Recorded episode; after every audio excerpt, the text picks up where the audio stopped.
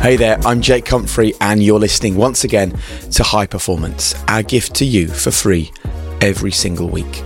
This is the podcast that reminds you that it's within your ambition, your purpose, your story. It's all within. We just help you unlock it by turning the lived experiences of the planet's highest performers into your life lessons. So, right now, allow myself and Professor Damian Hughes to speak to the greatest leaders, thinkers, sports stars, entrepreneurs, and in this case, chefs on the planet so they can be your teacher. And remember, this is not a podcast about being a chef. This isn't a podcast even about high achievement or high success, as you're about to hear. This is a podcast about high happiness, high self worth. This is all about taking someone else's experience and failings and struggles and successes and using them to take you closer to a life of fulfillment, empathy, and understanding. Today, this awaits you. I've made some massive mistakes in my cooking career. If I've messed up a service, or I've, I've may have cut a corner, or I've not done things right, whatever it may be, there's only one person you've got to deal with, and that's the man in the mirror. You've got to look at yourself before you can start judging everyone else around you. I handed my notice in to the Savoy. Anton Edelmann laughed at me, said you won't survive. That was just what I needed. There was the the fodder for me to feed off because that chef said to me, that kitchen's too tough for you and you won't survive in there. I don't want to stop. I still want to be a high achiever and I still want to be a high performer in, in everything I do.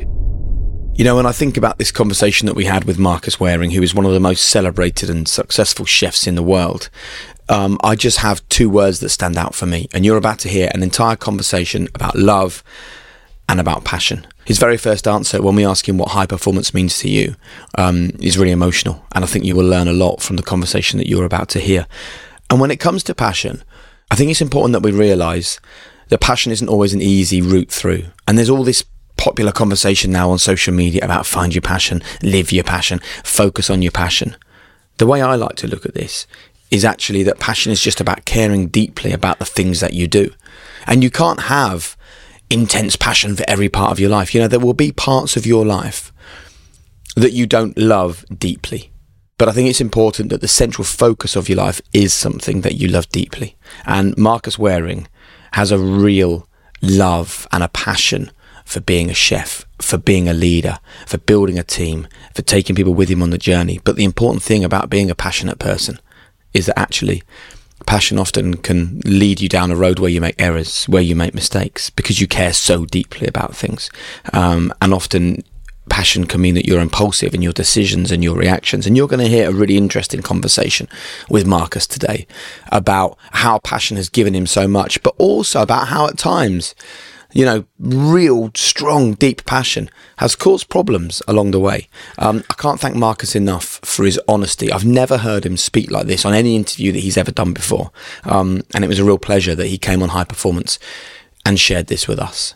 So I really hope that you enjoy this. I hope you get a lot from it. I hope you learn a great deal. Thank you, as always, for the hundreds of messages we're getting every single week from people telling us that this podcast is changing their lives. And I hope this episode is helpful to you.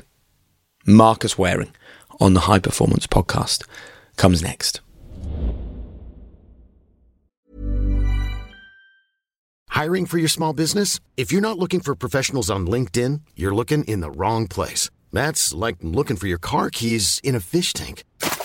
LinkedIn helps you hire professionals you can't find anywhere else, even those who aren't actively searching for a new job but might be open to the perfect role. In a given month, over 70% of LinkedIn users don't even visit other leading job sites. So start looking in the right place. With LinkedIn, you can hire professionals like a professional. Post your free job on linkedin.com slash people today. Hey, it's Danny Pellegrino from Everything Iconic.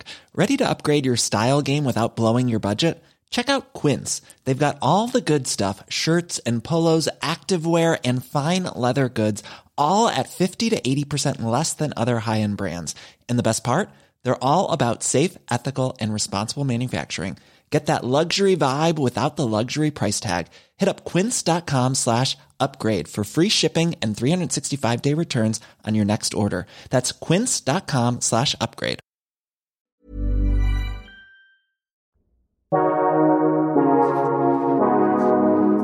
Well, Marcus, thank you so much for joining us on High Performance. It's an absolute pleasure to meet you and to welcome you.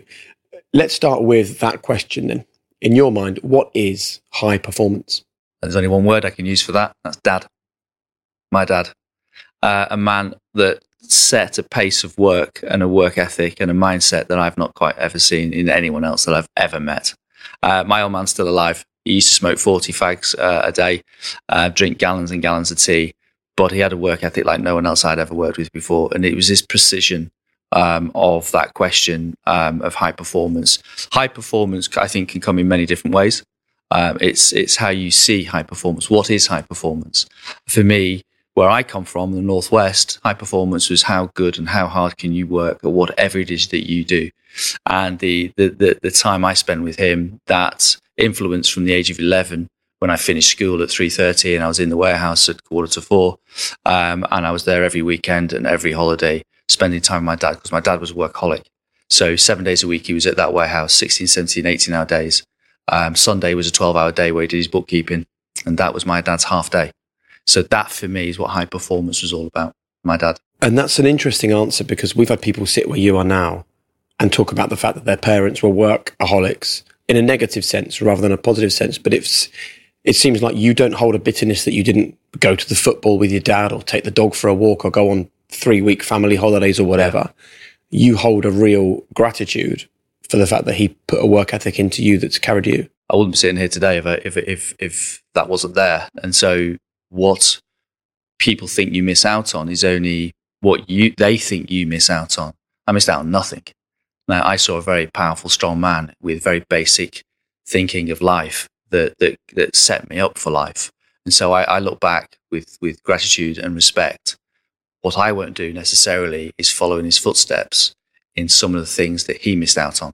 And the one key thing that he missed out on was that when he eventually retired because his business collapsed on, a, and that was a good note because I think that's probably what saved his life because he couldn't stop. Um, his children had all grown up and left, and he hadn't spent any time with them. So in the life that I've have lived, I've spent time with my children and those I brought. I wanted to get married when I felt it was right for me personally. And I wanted to have children because it felt right that I could do something with them and look after them and have a job that was secure and that allowed me to bring them into the world and give them what I believed was, you know, a good upbringing. And I've done that and I'm still doing that today. But I played a very clever role or how I look at it as a clever role of how when I when they came into my life, how I worked around what my wife and my children's expectations were, um, and the way I live. And there was one thing that I I said to my uh, girlfriend, fiance, wife. That's the same person, and that is never, ever, ever ask me to be anything else apart from chef. I'm a chef through and through. If you cut me in half, it'd say cook. So, what was your dad's business then, Marcus? My dad was a fruit and spud man.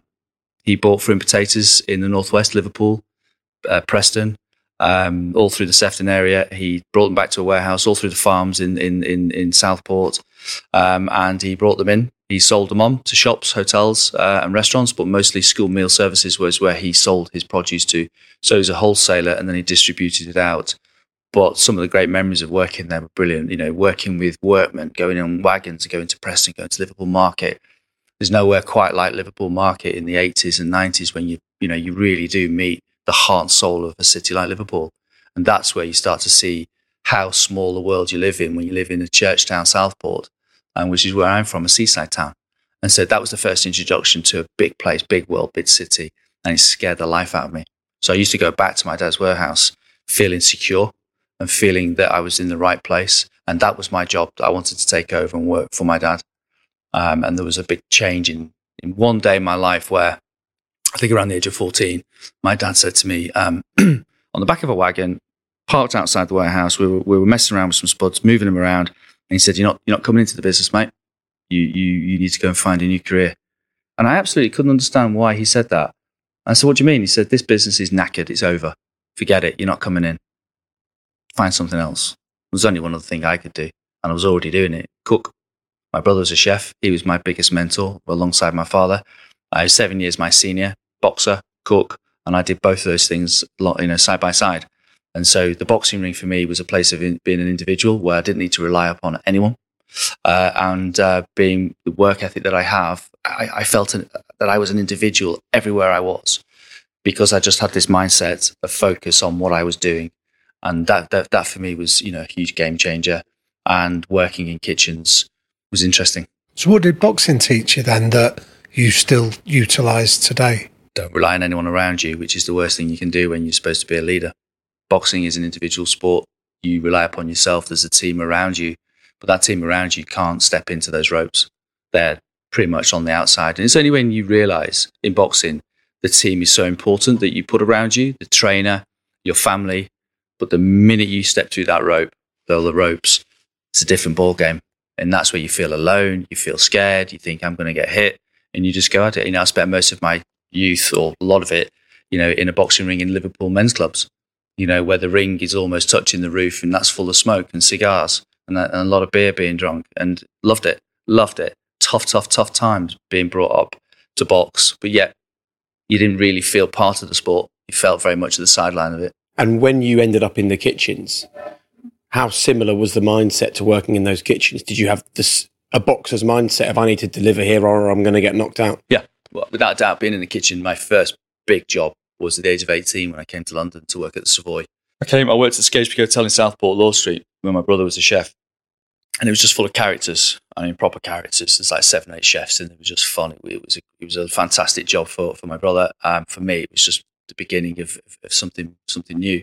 And I, I, I got the opportunity to come work in London through a competition I did when I was at Southport Catering College. Uh, and that judge who saw me in this competition opened the door to the, probably the biggest door of my life, which was London, which I couldn't probably, I think at the age of 17, 18 or 16, 17, if you'd asked me to point to London on a map, probably couldn't have done that. But here I, here I am and there I was. And that was a game changer for me. 120 chefs worked in that kitchen. And I got put into a position of a basic chef. And within a month, I was already promoted to running a section that was way bigger than me but I could work faster and better than anyone else around me. And that was a bit of a some tough years in front of me because of that fact. And that's something I felt quite it's quite hard to deal with that to be really honest with you. The only way I could deal with it was just to work. Work, work, work. So one of the great things that or one of the great truisms of boxing is that there's levels that some people are just at different levels of where you're operating. So when you've come down to London as a chef, how appreciative were you of the different kinds of levels of where you were operating, but where you could potentially get to? There was no plan. there was no goal of I want to do this. I want to open a restaurant. I want to do X, Y, Z. I was very basic in my thinking, and it was one job at a time. But the minute I stepped foot into the kitchen I worked in, within the first two or three days, I'd set a date of when I was going to leave, and then I was going to go on to the next job. I did never, I never knew what the next job was, um, but I set that goal of a year, two years, whatever it was, to set myself a, a light that I had to go and reach. Where did you learn that from? I think it was my only way of dealing, of getting through it. I, I, I really found London tough. I found it really cold, sharp, unfriendly, and dark. And I'd go to work, it was dark. I'd come home, it was dark. No one spoke to you. Sometimes in the kitchen, people wouldn't speak to you. And I didn't like it because that's not where I'm from. Everyone's, do you, want to, do you want a brew? Do you want to this? How you doing? You know, you walk down the street and people would say hello to you. And I think that was my way of setting a, a, a get out of jail card, basically, that if I get to that, I'm out of that jail. And I then go and stupidly jump into another one, which was supposed to be an even tougher kitchen. But every time I felt any point where it was getting really difficult, I knew my dad was at the warehouse at 12 o'clock at night. So I'd get home from the kitchen and I'd pick up the phone on the payphone. He'd call me back and we'd have a chat. And sometimes some, what the key message was, you ain't coming back here, mate. You ain't coming back to Southport. I won't say what he said because it's too rude and too too coarse. But there was no way that man would let me walk back, get back on that train and come back to live at Lime Street because he wouldn't pick me up. His point was, why do you want to come back to Southport when you're working in the best kitchen, one of the best kitchens in, in the country, if not best hotel in the world? What what what do you go and work back at Scarisbrick? And at that point, right, if your dad had said, "Listen, son, get on the train, come back home, we'll cook you a dinner. Maybe it isn't for you.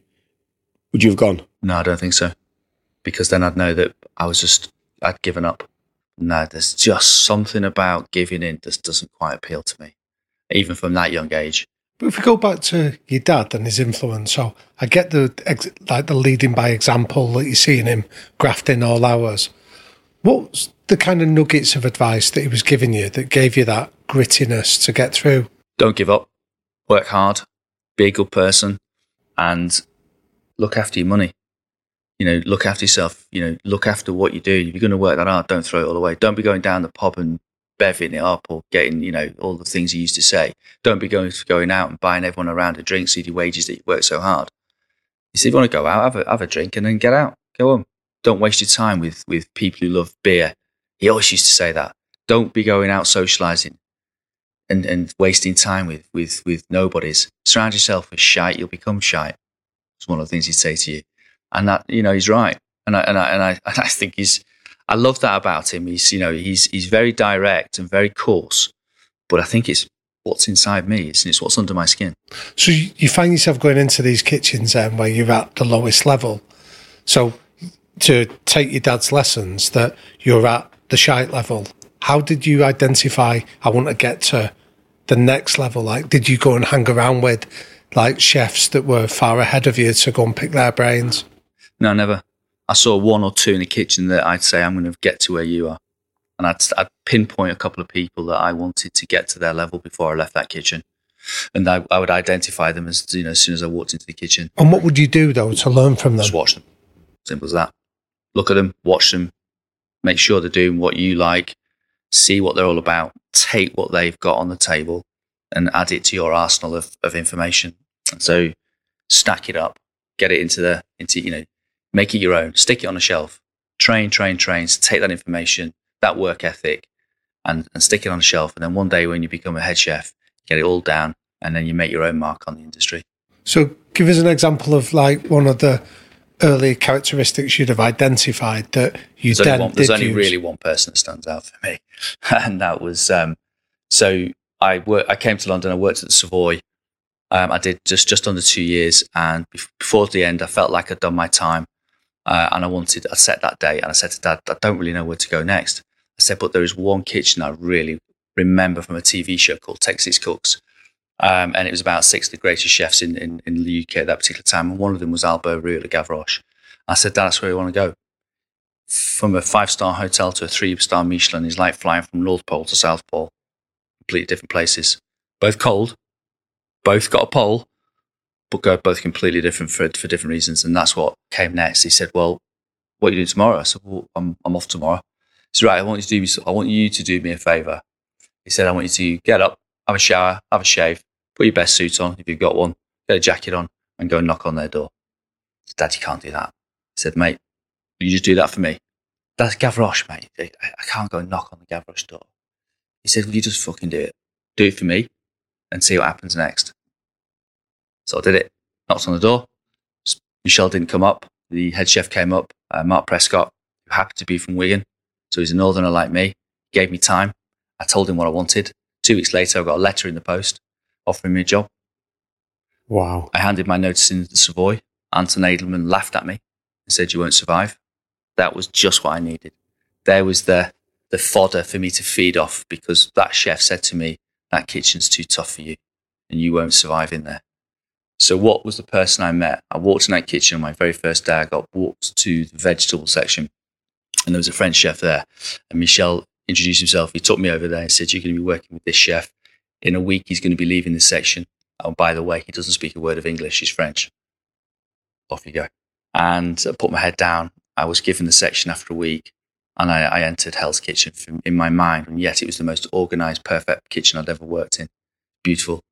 But I just got, took a job that I wasn't ready for. And I survived.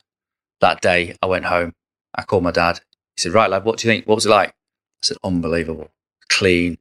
It's the service, the food, Michel, Gavroche, mate. Brilliant. I said, but there's one person in that room, in that kitchen, that just stands out from the crowd, who's completely different from anyone else.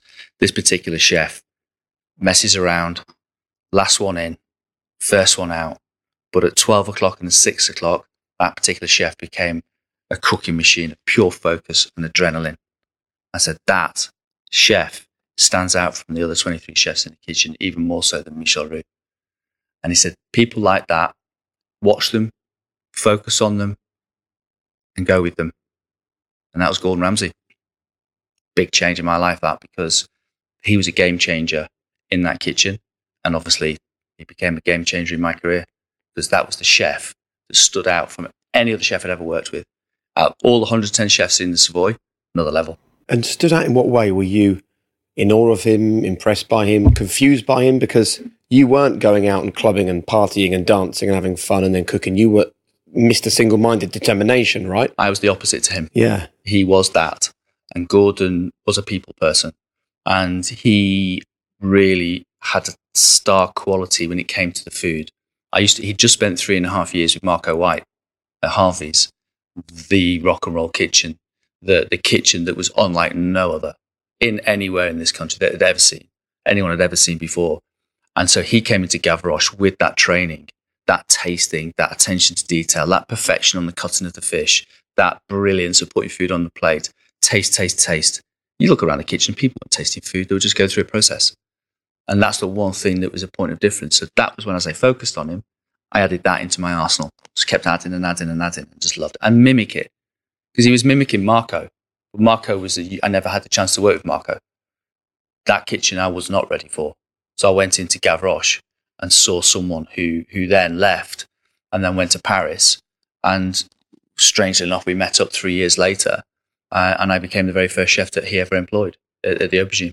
And before we talk about life at the Aubergine with Gordon Ramsay, there's a great conversation here for people that feel that they're thrown into the deep end all the time and either self doubt or imposter syndrome is the old enemy that creeps up and stops them in their tracks. You managed to, you either didn't have them or if you did have them, you managed to quell them and keep them quiet. So what advice would you give to people for whom the self doubt just sometimes can be crippling and, and what you did at that period to, um, Fine. get through that? Find, find someone to lean on. You've got to find someone to talk to. You need to find, but whoever you find, whoever that person is in your life, you make sure that that person is a rock. So that rock that you can't budge, that you can lean on, that you can that can support you. Don't find someone that's like you or someone that is has failed before. Find someone. It could be a teacher, it could be a lecturer, it could be an aunt and uncle, it could be a granny, granddad, someone in your life, if there is one. If it's not someone that you know, go and, f- go and find a book. And who was it for you then? Was it still the phone calls to your 100%. Oh yeah. I'd never got through the aubergine without without him. And how, was he so wise for a guy that sold fruit and had, no, potatoes? he had no clue what world I was in. No clue. But isn't that naivety in some ways is the, is the magic, huh? That's the magic. That's the key. Basic values of life don't change, no matter how rich, how tall, how high you are, how big you think you are. Basic values still there. It's called foundation. This building we're standing, we're sitting in right here is built on a foundation. This building could have been one story tall or 38 stories tall. It could be even higher.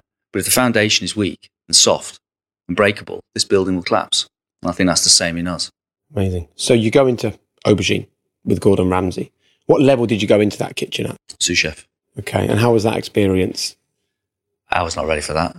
Um, I was never ready for any of the jobs I've just spoke to you about. Did you set yourself a time scale again? No, there's just the one kitchen. I had no clue where I was wa- what I was walking into, and I was actually had just stepped into Hell's Kitchen, the best kitchen, that better than Harvey's. Um, it was super, and he was absolutely obsessed with it, possessed with perfection and work and customer service. You know, it was just take food to a whole new level. And I've not been in that position before because it was the it was very very different to Gavroche. Gavroche was an institution, and it was set in its stone. It was set in its way. This was brand spanking new, creative cookery at the highest level that was being recognised globally. That was why what made that place very very different. But now you're going to have to be quite self-deprecating because you saw him and were impressed. He obviously saw you and was impressed. we stayed in touch through Gavroche. We worked together for for a while, and then through that time, we we we you know talk. He every now and again you may go out and meet some you know go out for a you know bite to eat or something or not really that much to be honest with you because he was always trying to get people out to go and you know let's go and catch up after. But there's this unbelievable energy. You know, Gavroche gave us two days off a week. Other restaurants I'd ever worked in gave me less than that. And so there was this opportunity to catch up on a Saturday. And so there was sort of a, a colleague slash friend there. So when I went to work at the Aubergine, the friendship became boss and pupil. That was that was harder than the job itself because I'd seen him laugh and we'd had jokes. I'd been the butt of jokes in the kitchen. And that was like, wow, he's serious. You know, I'm thinking, am I going into this? I didn't know how he was going to run that kitchen. I had no clue. I knew how, what a good chef he was, but I didn't realize he was he was so focused and it, not the person I saw at Gavroche. Whole new level. But it also sounds as well that to use that football analogy, you've got somebody that's been a colleague in the dressing room that's now you play a manager or Yeah. the guy that's leading it, and that's a very different skill set. It so is. it what is. were you learning about leading a group of chefs rather than being one of the chefs? I, I could have been his brother, Tom Jerry, whoever you want. I could be anyone. But to him, I was just the sous chef. And I've got a job to do. And you'll follow me and you'll do yours as you're told. Forget, forget that, everything else. T- park it to the side. Leave it on the, on the touchline. Don't bring it onto the pitch. Don't bring it into the kitchen. And that's what I learned. That's what I saw there. I sort of quite like that though. I did like it. Found it tough. But, but, but I get asked often, what on earth possessed anyone to go and work in a place that was we were six days a week. We were 18 hour days. Because no one forced me to do it. We loved it. We all loved it the people that got through it. And then i became that person. So i became this same as in some sense because then i left and went to paris. And i went to work at a restaurant called guy savoy which is a three star michelin michelin. And it was probably one of the easiest jobs i've ever had. Couldn't speak a word of french.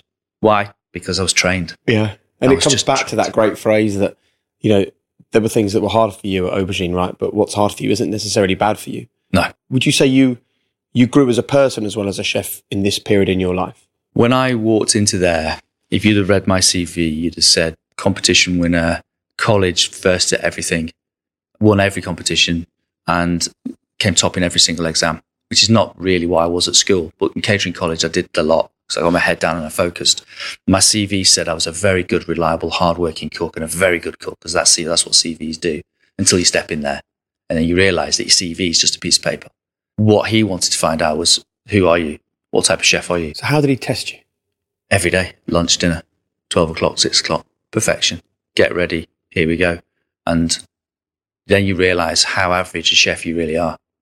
So I was a championship footballer in that kitchen and I needed to be right at the very top of Champions League.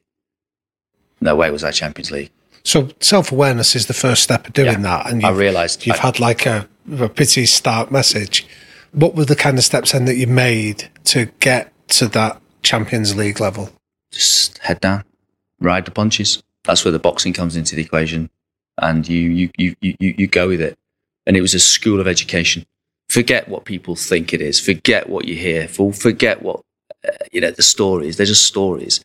What happened in that kitchen stays in that kitchen, and it is a kitchen of perfection and drive and ambition. And I love that. But as somebody outside of your world, I've almost got this cartoon image of it screaming at each other and effing and blinding. Tell us what was it like where that education process The only reason why anyone ever raises their voice in a kitchen is because someone is cutting a corner. Simple as that. And if I cut a corner and someone raises their voice at me, then so be it. I deserve it. And you've got to accept it. It's what it is. You know, if, uh, do you know what? If I have to reflect back on life, I think where would have been the best place for me? And I'd say it would have probably been in the army because there is a discipline in my head that I, that I seem to have. And I think I would have, if I'd have been in the army, I'd have been, I would have wanted to be in the paras or in, you know, in the best. And I'd have str- strived to get to that. And that's where I look at there. You've got to have self awareness. You have to identify who you are. I've made some massive mistakes in my cooking career. If I've messed up a service or I've, I've may have cut a corner or I've not done things right, whatever it may be, there's only one person you've got to deal with, and that's the man in the mirror.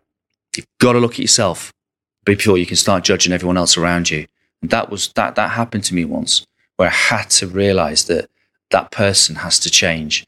My man management skills were appalling, absolutely appalling. I was a voice. I raised my voice. Um, I ran the kitchen as, a, as almost as an individual. I was a boxer. I'm from Southport. That's how it's who I was. I was a shy young lad in a world where I needed to communicate. And then I realized that you can't be a one man band. When I came back from Paris, I was given the keys to a restaurant to run at the age of 25. That was unbelievable. The hardest thing I've ever done. Absolutely incredible. And it was Gordon that brought me back from Paris to open this restaurant. So the much publicised fallout with Gordon Ramsay that you had, that was was that at Aubergine or was that later when he brought you back? Later on. That was later on. Because I think, you know, I've seen this spoken about elsewhere in a kind of a salacious way. And we're not really interested in a salacious, oh, you had a row with No. another famous chef. But I think there was a really interesting story to tell here about the fact that sometimes in life, these things actually can be of value to everybody. Mm. Do you reflect on that period where you had the fallout with him and think, actually, you know what? There was a value for everyone in that. Best thing that ever happened to both of us Why? because I wanted to be in his shoes. And you can't be in his shoes, they're too big. And I knew I couldn't fill them. And I think for me, it was I had another ambition, I had another goal. And so I had to try. I became an individual in a very big company.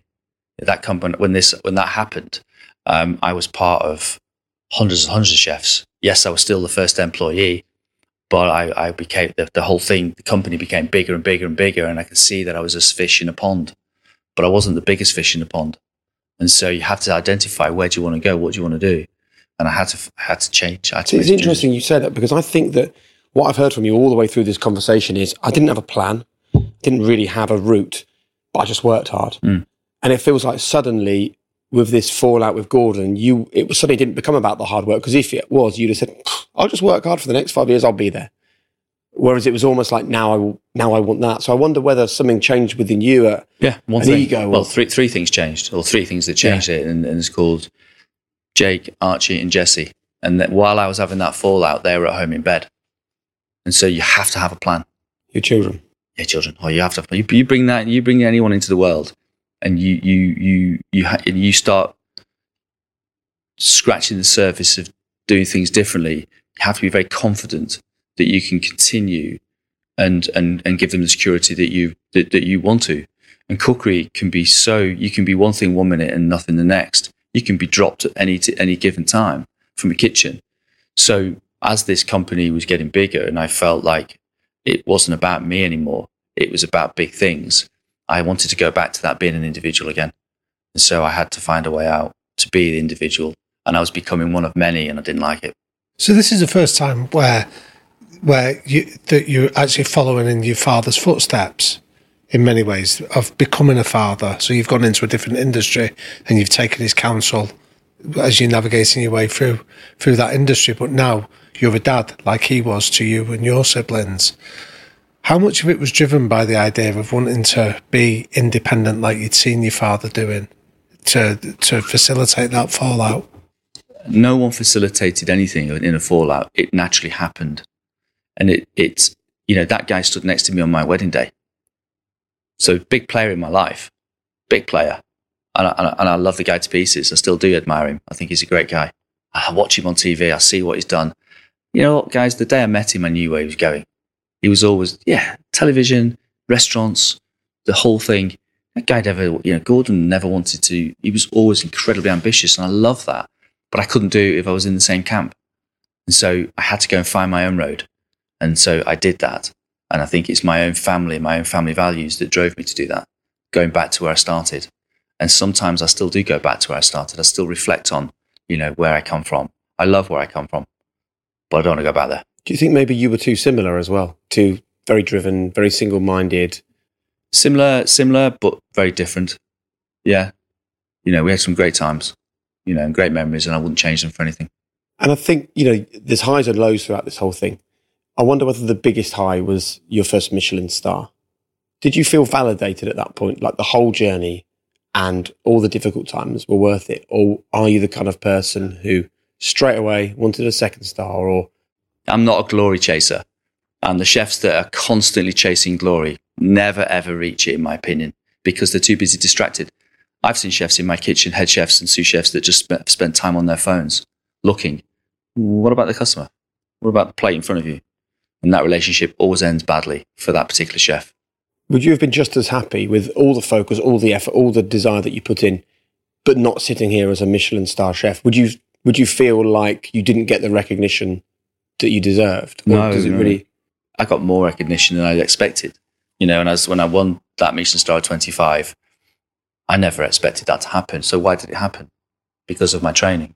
So coming back from Paris and opening a restaurant at L'Orangerie, and six months later, I'm given this accolade, and one of the biggest accolades you can get in culinary in, in food. Um, I, never- you know, I remember the phone call. It was the same day Gordon won two stars. So it was a complete double celebration, complete massive celebration. Um, but yet I just felt that the guide had just dumped a huge bag on my shoulder and I had to go to work with it every day. And that was fine. I dealt with that. But I became very worried about maintaining that, that at that age. So I became that tough character, that individual again, that I'm running a kitchen and, and I'm focused on everything. I'm looking under every post-it note now. So I even get, I become even more obsessed with perfection. Uh, and that's when the voice and, and, and my, you know, my voice was raised. And that's where I became not quite the same person that I entered that kitchen. And I needed to do something about that. And that was I had to focus on that person, you know, in that mirror of that you need to change, mate, or you're just going to hit a brick wall if you're not careful. A brick wall of just yourself. And so I did that because it was that, you know, it, it was outlined to me, outlined that you need to change your ways. Your management skills need to change. Who by? Gordon, of all people. What did he say? You're destroying yourself. You're destroying yourself. You're destroying your business, my business, his business. Uh, and if you're not, if, you, if you're not careful, it'll, it'll, you'll hit a brick wall, mate. And that was the good thing about Gordon. You know, he'd come over after service, never in service. After he'd finished his service, we'd sit, we'd have a glass of wine or a cup of tea, and we'd go over things. But that conversation could be 20 minutes, or it could be two, three hours. We could be sitting there till three or four o'clock in the morning and just having a chat. That was a lovely, that was one of the lovely things about Gordon for me, was that he always gave you his time, always. And all he ever wanted you to do was to succeed because my success was his success at the same time. So when you had that, did you instigate the fallout that happened, or did he? I don't think it was. I think it was something that just naturally happened, and it's quite hard to explain how, who, why yeah. instigated because I wasn't dealing with Gordon. I was dealing with the company. You know, it become a company then. Gordon was off doing TV. Was, I think he was already working in America at that point on television. So it was never Gordon. This is the whole thing. Everyone thinks it was me and Gordon. It was never me and Gordon. It was me and a company that happened to be owned by him. That was the difference. Yeah. Maybe you were expecting him to step up and be Gordon and come to you and say, look, forget about the company, chef to chef, let's sort this out. Didn't happen. Would you have liked it to have happened? I would, yeah. Yeah, at that time, yeah, I would. I probably would have taken that hands down. Yeah. But I would never go back and change what's happened. Don't want to change anything. Still to come on this conversation with chef Marcus Wareing. I don't want to stop. I still want to be a high achiever and I still want to be a high performer in, in everything I do. And I admire the schools that they go to and I love their education, but I never had it. I left school with nothing. I couldn't tell you what I've got as a qualification. I left at 15.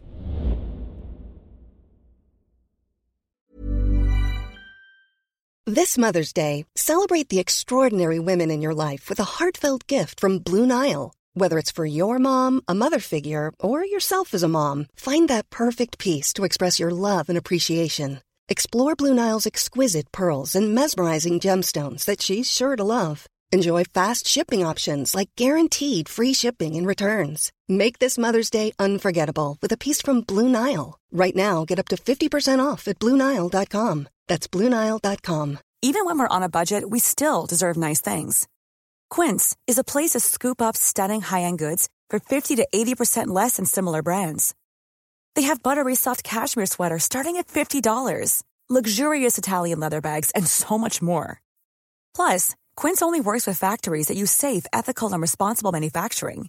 Get the high-end goods you'll love without the high price tag with Quince. Go to quince.com/style for free shipping and 365-day returns. I'm Sandra, and I'm just the professional your small business was looking for. But you didn't hire me because you didn't use LinkedIn Jobs. LinkedIn has professionals you can't find anywhere else, including those who aren't actively looking for a new job but might be open to the perfect role, like me. In a given month, over 70% of LinkedIn users don't visit other leading job sites. So if you're not looking on LinkedIn, you'll miss out on great candidates like Sandra. Start hiring professionals like a professional. Post your free job on linkedin.com/people today.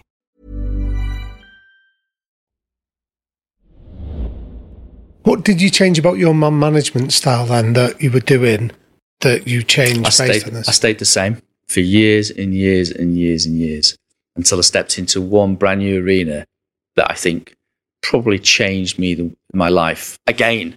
My life has changed in many different ways. Um, and that's when I got invited to replace Michel Roux on MasterChef and walking onto the set of, you know, MasterChef. Um, the lady that brought me onto onto the show Um, there's a few things that I learned from it was that I wanted to know who was who was in the firing line, who was going to be up for this job, and every man and chef and woman and you know that wanted to be on television applied for that opportunity. I remember reading the Caterer, our, our, our industry magazine. Michel Roux had just you know left MasterChef for whatever reason, and I thought to myself right there and then, that's going to be the, one of the hottest jobs in in television in my world, and that everyone's going to apply for it. And I didn't think twice. I didn't even think about applying because I know that I was the the outspoken, sweary chef that would never get a look in on that. So I deleted it and thought to myself that would have been a nice gig, but it's not quite for me. Um, probably a month month or so later, I got a call um, from one of the producers who said, "Marcus, is there any opportunity that I could just come and have a chat to you?" And it was on. The, I was at the time where I'd just been on my own now for five years of running a business on my own, and I was just relaunching my restaurant. I just refurbished it, and I was just about to open the restaurant. So I cleared my diary for six months. She said, and she said, Karen said, "Can I come and see you?" I said, "Yeah, but if you're going to come. You have to come this week." She said, "I can come now if you want. Come, come around." She came with David Ambler, the, the, the, the executive producer, and sat down. She said, "Look, I'm just going to come straight out with this. Would you be happy to replace Michel Roux on, on MasterChef Professionals?" Oh. And I sat there. path, My face didn't change. Inside, I was like, Doing "Oh cartwheels. my god, that's just not what I expected." And you, you could have knocked me over Why did that mean so much to you? because it wasn't what me, the, the chef that I am, and was the, the aggression, my what people thought about me, read about me. I don't fit Master Chef. That's PC. It's, you have to be correct. She said, she said, I want you to do two things for me when you go on set. There's no script. We can't tell you what to do. It is what it is. Smile and don't swear. See, but what intrigues me on this, Marcus, is that you're somebody that loves food, and yet something like MasterChef is then it's taking you into a world that's not just about the food. It's about image. It's about the fame and all the other things that come from it. It was never about fame. It was about a show that I watched when I was a boy, Lloyd Grossman, the Red Kitchen, the Blue Kitchen, and the Yellow Kitchen. Yeah. I loved the show. Take Six Cooks was the other show that, that was out that, that that time in the eighties, and Michel Roux took a, a, a, the same concept to professional level, and he'd done it for seven years. So he'd already laid the foundation, and all I needed to do was just step in and be me. Uh, but I didn't realize that it would actually come my way, and so what it taught me was to speak differently. Because if you're talking to a chef, you're actually not talking to the chef. Well, you are, but you're actually getting you're telling the viewer what all about the dish, what it tastes like, why it's good, why it's bad, what are the pros, what are the cons. So as I'm talking to you, the chef, about the dish you've just cooked, I'm also telling the viewer as to the reasons to my thinking. And by doing that, I stopped raising my voice. I Right. stopped getting upset because the chef hadn't cooked a great dish because it's irrelevant to me. There's a great dish, it's a good, dish, good dish or a bad dish. What I've got in front of me is something I need to explain. And I need to do it without any bad language. So as I went through that process and I'd go back after service, I started to become this new person. And so I started Right. to communicate with the chefs in front of me the same way as I did on set. And the response I got from them was unbelievable. And they couldn't quite believe what was happening that Marcus is smiling in a kitchen. hey, you must never, ever be afraid to continue learning and you must never be afraid to change. And if there's something better and you can become better at something, I'll take some of that. And so, do you now regret those years you went through of frowning and shouting and being belligerent and difficult and people saying to you, you've got to change, you're going to burn out? Do you wish you'd had this epiphany 20 years ago? No, because I wouldn't be here. I wouldn't be. I wouldn't have got there. I needed that. That was my energy. That was my petrol in my car. That's what drove me. And you know what? Every now and again, that that that can come back. By the way, it's not gone forever. I, I've done a TV show, as you know, recently, and uh, I'm in a garden. I'm with farmers, and I'm growing, and I'm doing things that people can't relate to me. Look at me and think, "That's what was he doing?" Um, but put a chef jacket on, and it's like putting a you know, it's like putting a uniform on. It's like putting a shirt on a football pitch. It's like putting an army, putting their uniform on, and polishing it. It's looking immaculate. So there is a chef in there, but there's also, you know, someone who actually does enjoy the outside life now because my children have shown me there's a whole new world out there. And I like that. You know, the family are really important to me and they are showing me new things, meeting people, families, going out, going to the, going to the, the football matches, the rugby matches and, and being part of a whole new thing. And I admire the schools that they go to and I love their education, but I never had it. I left school with nothing. I couldn't tell you what I've got as a qualification. I left at 15. I wanted to ask you about that point you were talking about MasterChef of educating viewers in terms of the process of uh, of cooking and food. One of my favourite terms is people that are ultra crepidarians, which means that people that have an opinion on something they know very little about. Now, you're educating some people that wouldn't be educated, but you're also at the whims of people that have an opinion on food without understanding the process or even wanting to know it. How do you deal with criticism from people like that that come into whether it's your restaurants or see you on TV? Criticism is important. But when you put 35, 34 years into what I've done, and if you know more than me, I might take on board what you've got to say. But I also realize that you, ha- you everybody's entitled to an opinion, and I will accept that opinion. Um, I have my own view. And so when I'm a master chef, I only give my own personal view about how I see something, but I've got a lot of work behind me to back up what I'm saying. So if you can match that, I'm happy to listen. But more often than not, you know, people always sometimes do get things wrong. Television is about you go home, you sit on your couch and you put the telly on, you listen to what I've got to say or what someone else has got to say. But I'm not sat on my couch. I'm out doing my thing. I think that's the difference. It's easy to to criticize from a couch. But what about when they come into your restaurant and uh, like a critic to give you an appraisal and That's a whole new ball game. go on, tell us about that then. Well, critics they say are the same thing, but they write with the general aspect of that that is their opinion, but they're writing on behalf of the nation. will not. They're writing on behalf of themselves. And if you can remind yourself of that, then whatever's written is just words. And what I love about the world we live in today is that we can now create our own words through social media. So we can talk about our own story. So whatever's written, you can counteract that by good positivity. And that's the key. Stay positive. We tend to n- navigate into always the negativity of everything in life and not focus on the positivity. Food critics were legends at pulling people to pieces. I hate bullies.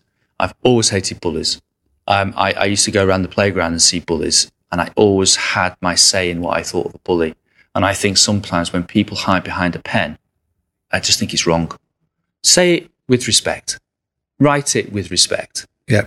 Give due bad, good and bad. There's there's ways of writing things, um, and but sometimes I think critics have gone too far, and I think that social media is taking that away from them now, and that's a good thing.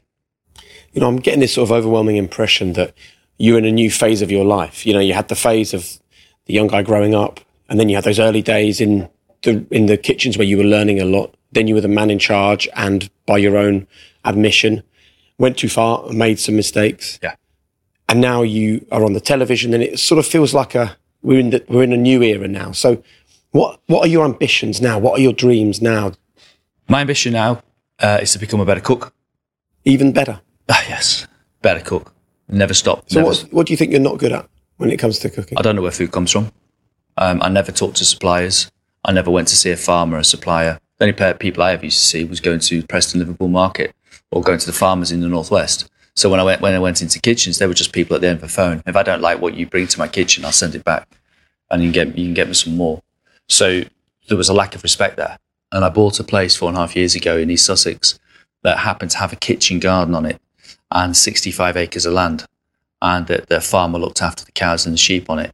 So what I did was I bought the place um, and didn't realise where I was going to where I was going to go with it. So it was a second home for me um, because my children go to school down there in, in Tonbridge, and I started to uncover this incredible thing that I'd never thought I'd ever have in my life, which is a kitchen garden, eleven beehives, and an apple pear orchard that had plum trees in the corner, had grapevines over the other side. It had a pond with with with ducks on it, um, and there's a field next door with with sheep and cows on. And I started to see a whole new world of my world.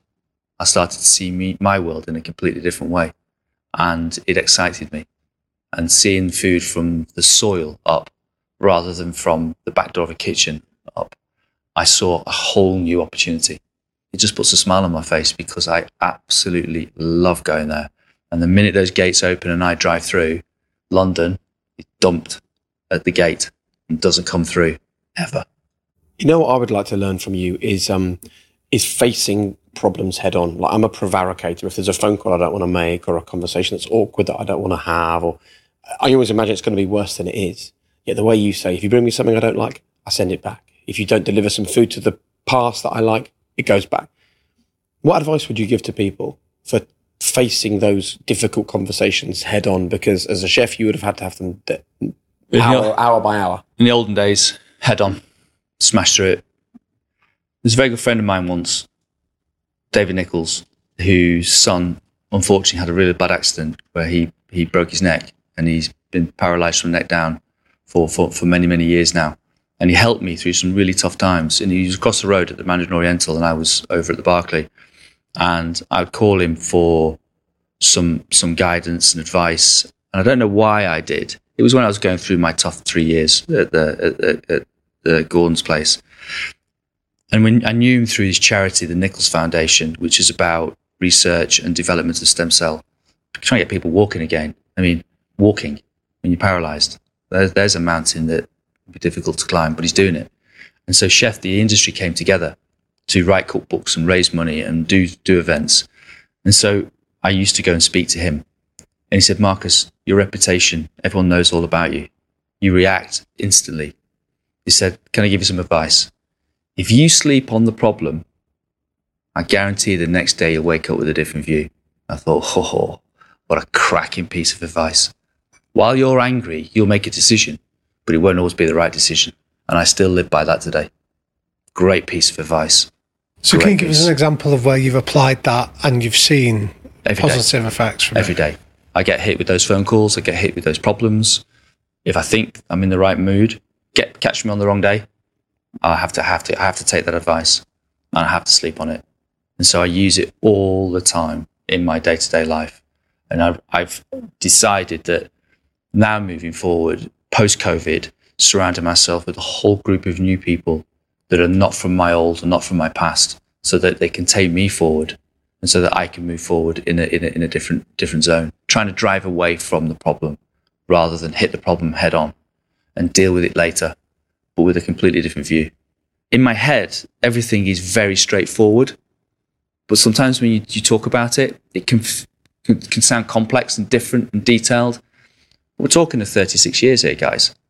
You know, that's a long, long, long time. I'm, but I'm 51 with 20 more years in front of me. Yeah. What am I going to do now? But even that there, like you, you're presenting that in in a very matter of fact way that I've got people around me and I'm learning new things, and yet you do have 36 years of experience that you fall back on, and that is quite a difficult skill to learn to embrace new challenges. So how are you doing that? I don't think I can work in a kitchen day to day anymore, right.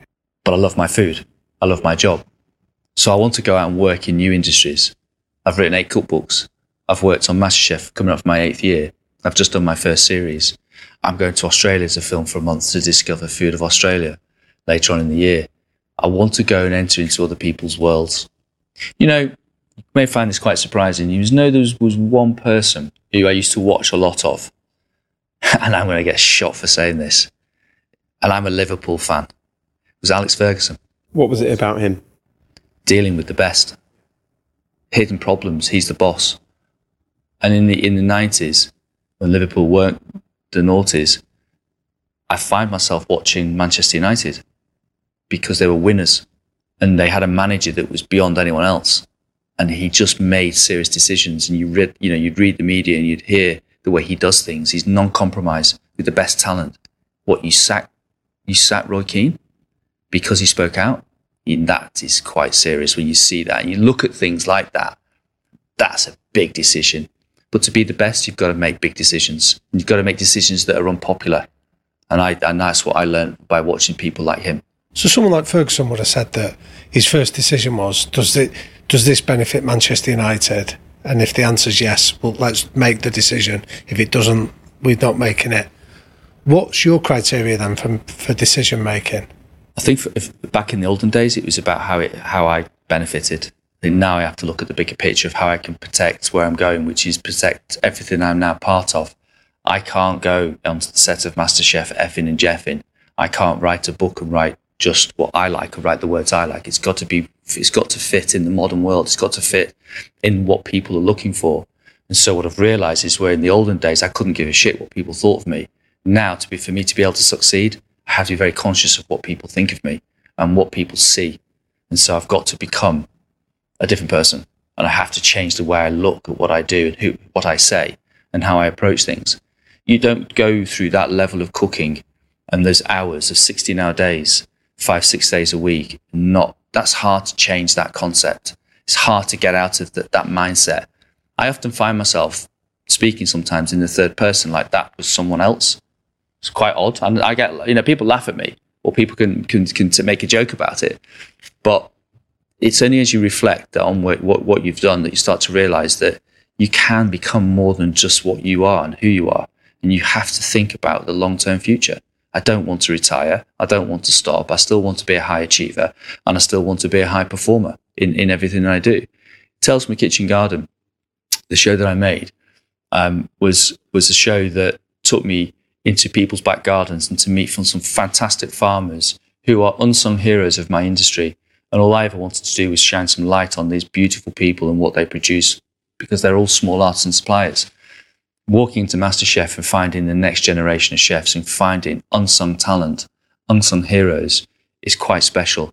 And the reason why I say that about MasterChef is because the 30 odd chefs or 48 that used to walk on set, they're not the future. They're lost, a little bit lost in some sense, is, is that they're not sure who they are. They don't know whether they're good, they're bad. Their bosses may not say whether they can good cooks. They're not getting trained. Well, someone enters them into a competition to see who am I? and they come on set scared stiff, and our job is to carry them through the journey of MasterChef. So 48 chefs walk on set. We only we all know there's one trophy. What about the other 37? The key is to make sure that those 37 go home feeling what an amazing experience. I didn't win, and I learned some things about myself, and I've got things to change and to build on. That's a good thing. That's what I love about MasterChef is that you find that next. There's a jewel in there that jewel will never come out unless it went through that story, went through that journey, the journey that I've been on in many different areas. And that's what I love the fact that we step on set and three months later, we've got some different people at the end. So when you're recognizing these talents that are coming on MasterChef or you're going into the different environments, how much of what you're looking at is down to their actually culinary skills and how much of it is down to mindset and coachability and attitude? If my, you had to give a proportion. Well, my job in there is I'm a link in a chain and I've got a job to do. I don't teach them how to cook on MasterChef. What I'm giving them is culinary advice. And to succeed on MasterChef, listen to the judges. You're getting educated on the go. We are telling you the rights and wrongs of your dishes. If you take that information and absorb that and move that on to if you get through to your next dish, if you start to build on that, you, we're actually educating you as you, go, as you go along. And it's only the ones that take the criticism and build on it that succeed. And do you know where the eureka, the best moment is? And I say this to, to the chefs, especially when we get down to the, the final fives and sixes, is you have no idea what you've done until you sit and see yourself on the television. If you think about it, these chefs don't know where they're going or work in some pretty normal kitchens and one month or three, four, five, six months down the line, they turn the telly on and they see themselves cooking. They see the way they speak. They look at what, the, hear what the judges are saying. You get to see their family reaction. They've got their loved ones around them. That'll be the proudest moment. Even in failure, they feel incredibly proud. And that's a life changing experience for those chefs that enter one of the toughest competitions in cookery. And I admire that. Um, we always end with some quick fire questions. And the first one is your three non negotiables. And these may well be very different to what you would have said 20 years ago. Your three non negotiables that you and the people around you need to buy into. I'm not going to change. I am what I am. Don't ask me to stop work. I don't think I've got a third. I, I don't think, think I two, can answer those that. two are strong. What advice would you give to a teenage Marcus in Southport just starting out? Don't change. How important is legacy to you? Only to my family. Not to you. I've not thought about me. I only want. I only care about what my family think of me. If you could go back to one moment in your life, what would it be and why? I think I'd go back to almost starting high school and just ask the question to the teachers as to why you let so many people like me slip through the net. Because as I look back, I think there's so many young people out there in the world, in, in our country, that miss out on, on proper school, proper education, and, and it just they just they just go through the net. And I think education is one of the most important things. It's something that I do never, I never ever let my children feel that they can slip through any net. It's not, it's not going to happen. And I wish I could go back and, and change that because I think education is so important. And I, and I feel that they, I didn't get that. I'd like to know what lesson from everything that you've done and all the experiences you've had, what are the lessons that you're passing on to your children at this stage? Never look back in regret. Um, never look back and wish, oh, I wish I tried a bit harder at that exam, or I wish I tried harder at the football pitch. Your position as a young person for me is is is really important. That when you, whatever you do, whatever you're in, make sure you stand out from the crowd. I'm very open with my kids. When we sat around the dinner table, it's mum, dad, Jake, Arch, Jesse. There's not a TV personality. There's not a head chef, not an author. It's just dad having a conversation. And I've got more in my arsenal of experience than my children. And I'd like to think that they will take on board and listen to what I've got to say. Because there's one thing in life you cannot buy, and that's experience. You have to live it. And that's the one thing I say to them all of the time. Never, ever turn around at the end of something and think, I wish. No chance.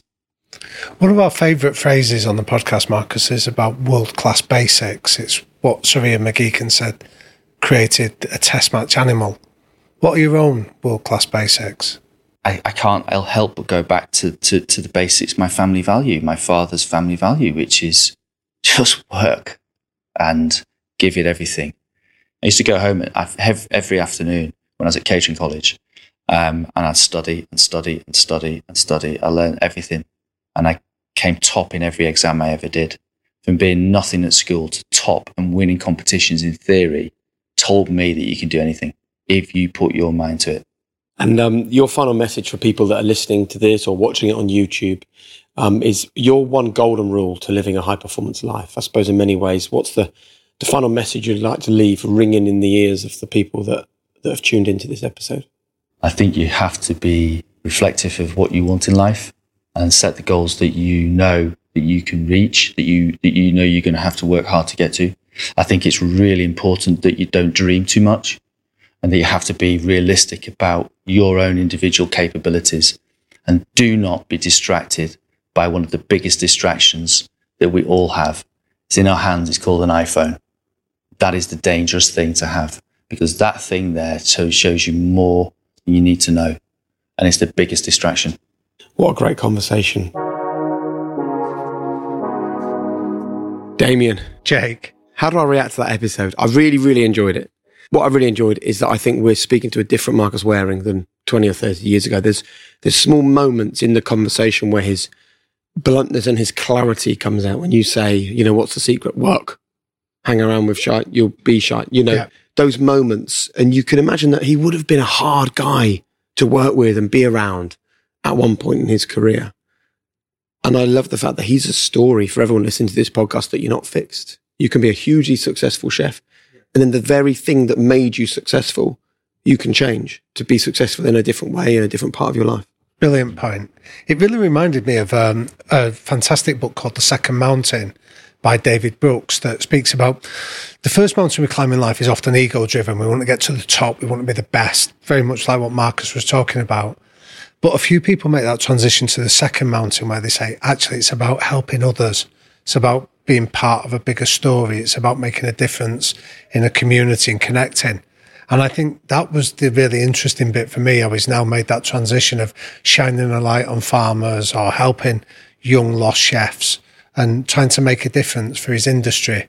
Um, I thought that was really fascinating and goes back to the idea that he's not fixed on, on one destination. He's had the wherewithal and the self awareness to change. And look, there are other podcasts and other outlets that chase headlines and look for the salacious conversation and, you know, use the, all the clickbait stuff. So we didn't want to go especially deep on the whole conversation about Gordon Ramsay and the fallout. But actually, it was a fascinating part of that conversation where we didn't need to go any deeper because it was absolutely clear that you can have a fallout with someone, you can have a disagreement, you can go your separate ways, but you can both grow from that moment happening. And instead of dwelling on it and talking about it and generating some daft headline that goes on some website, the best thing to say is, it was fine for the both of us. Horrible at the time, but what's hard for you isn't always bad for you. Yeah, you can disagree without being disagreeable. And I think that was a really good example of it between Gordon and Marcus, how they were both at different places in their lives or heading off in slightly different directions.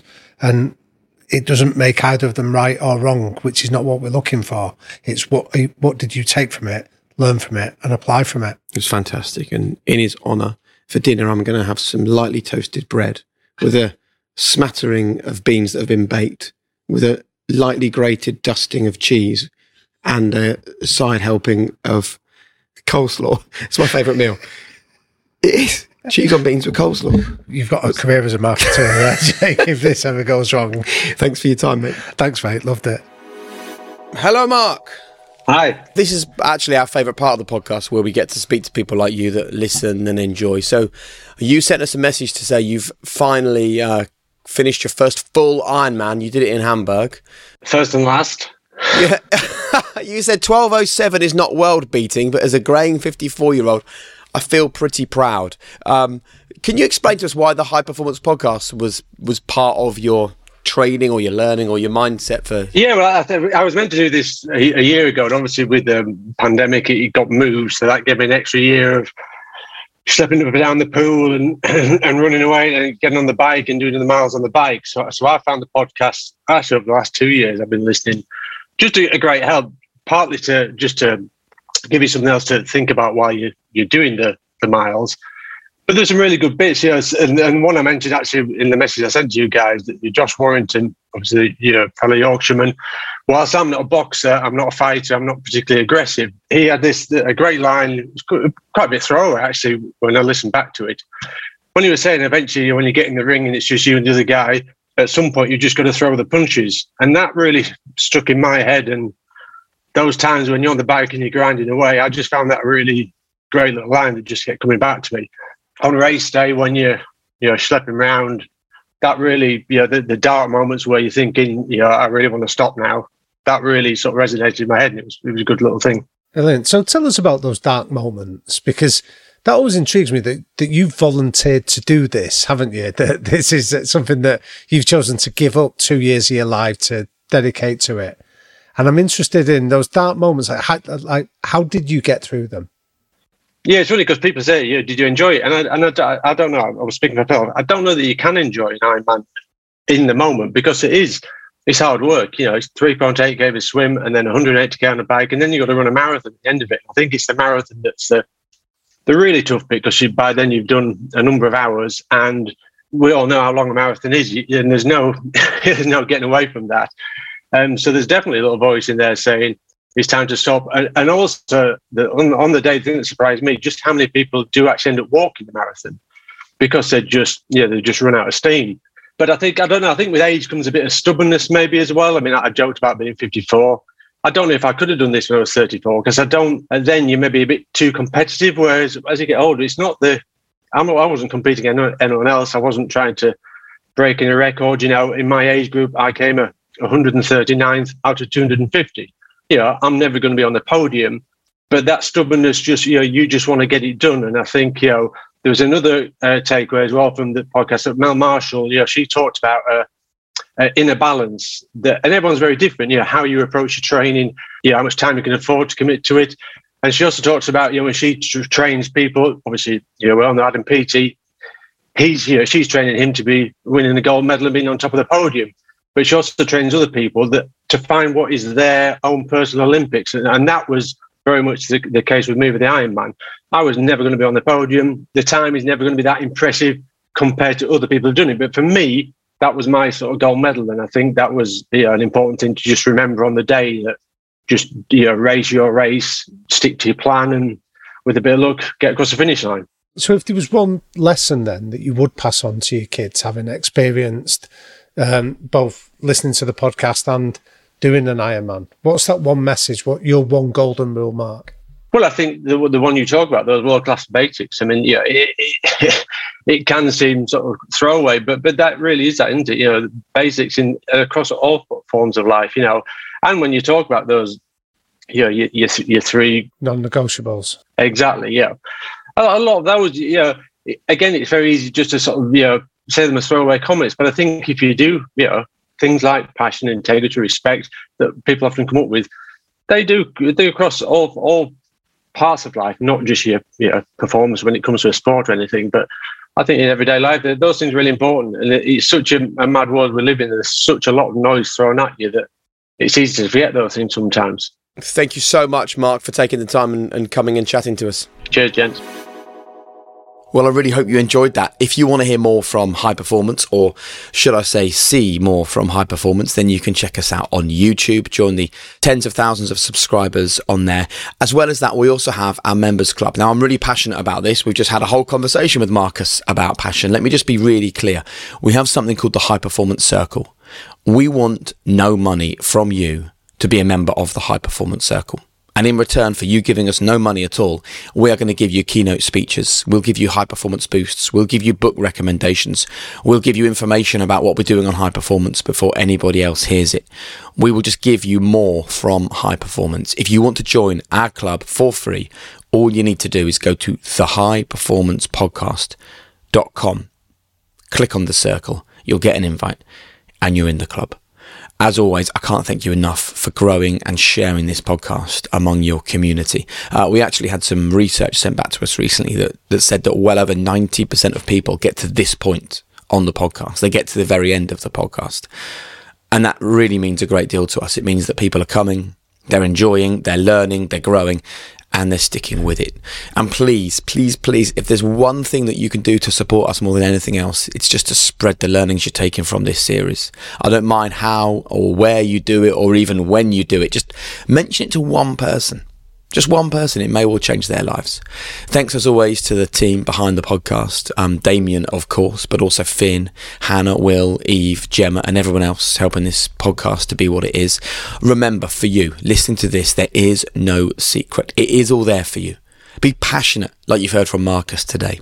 Chase world class basics. Don't get high on your own supply. Most importantly, remain humble, curious, and empathetic. And we'll see you very soon.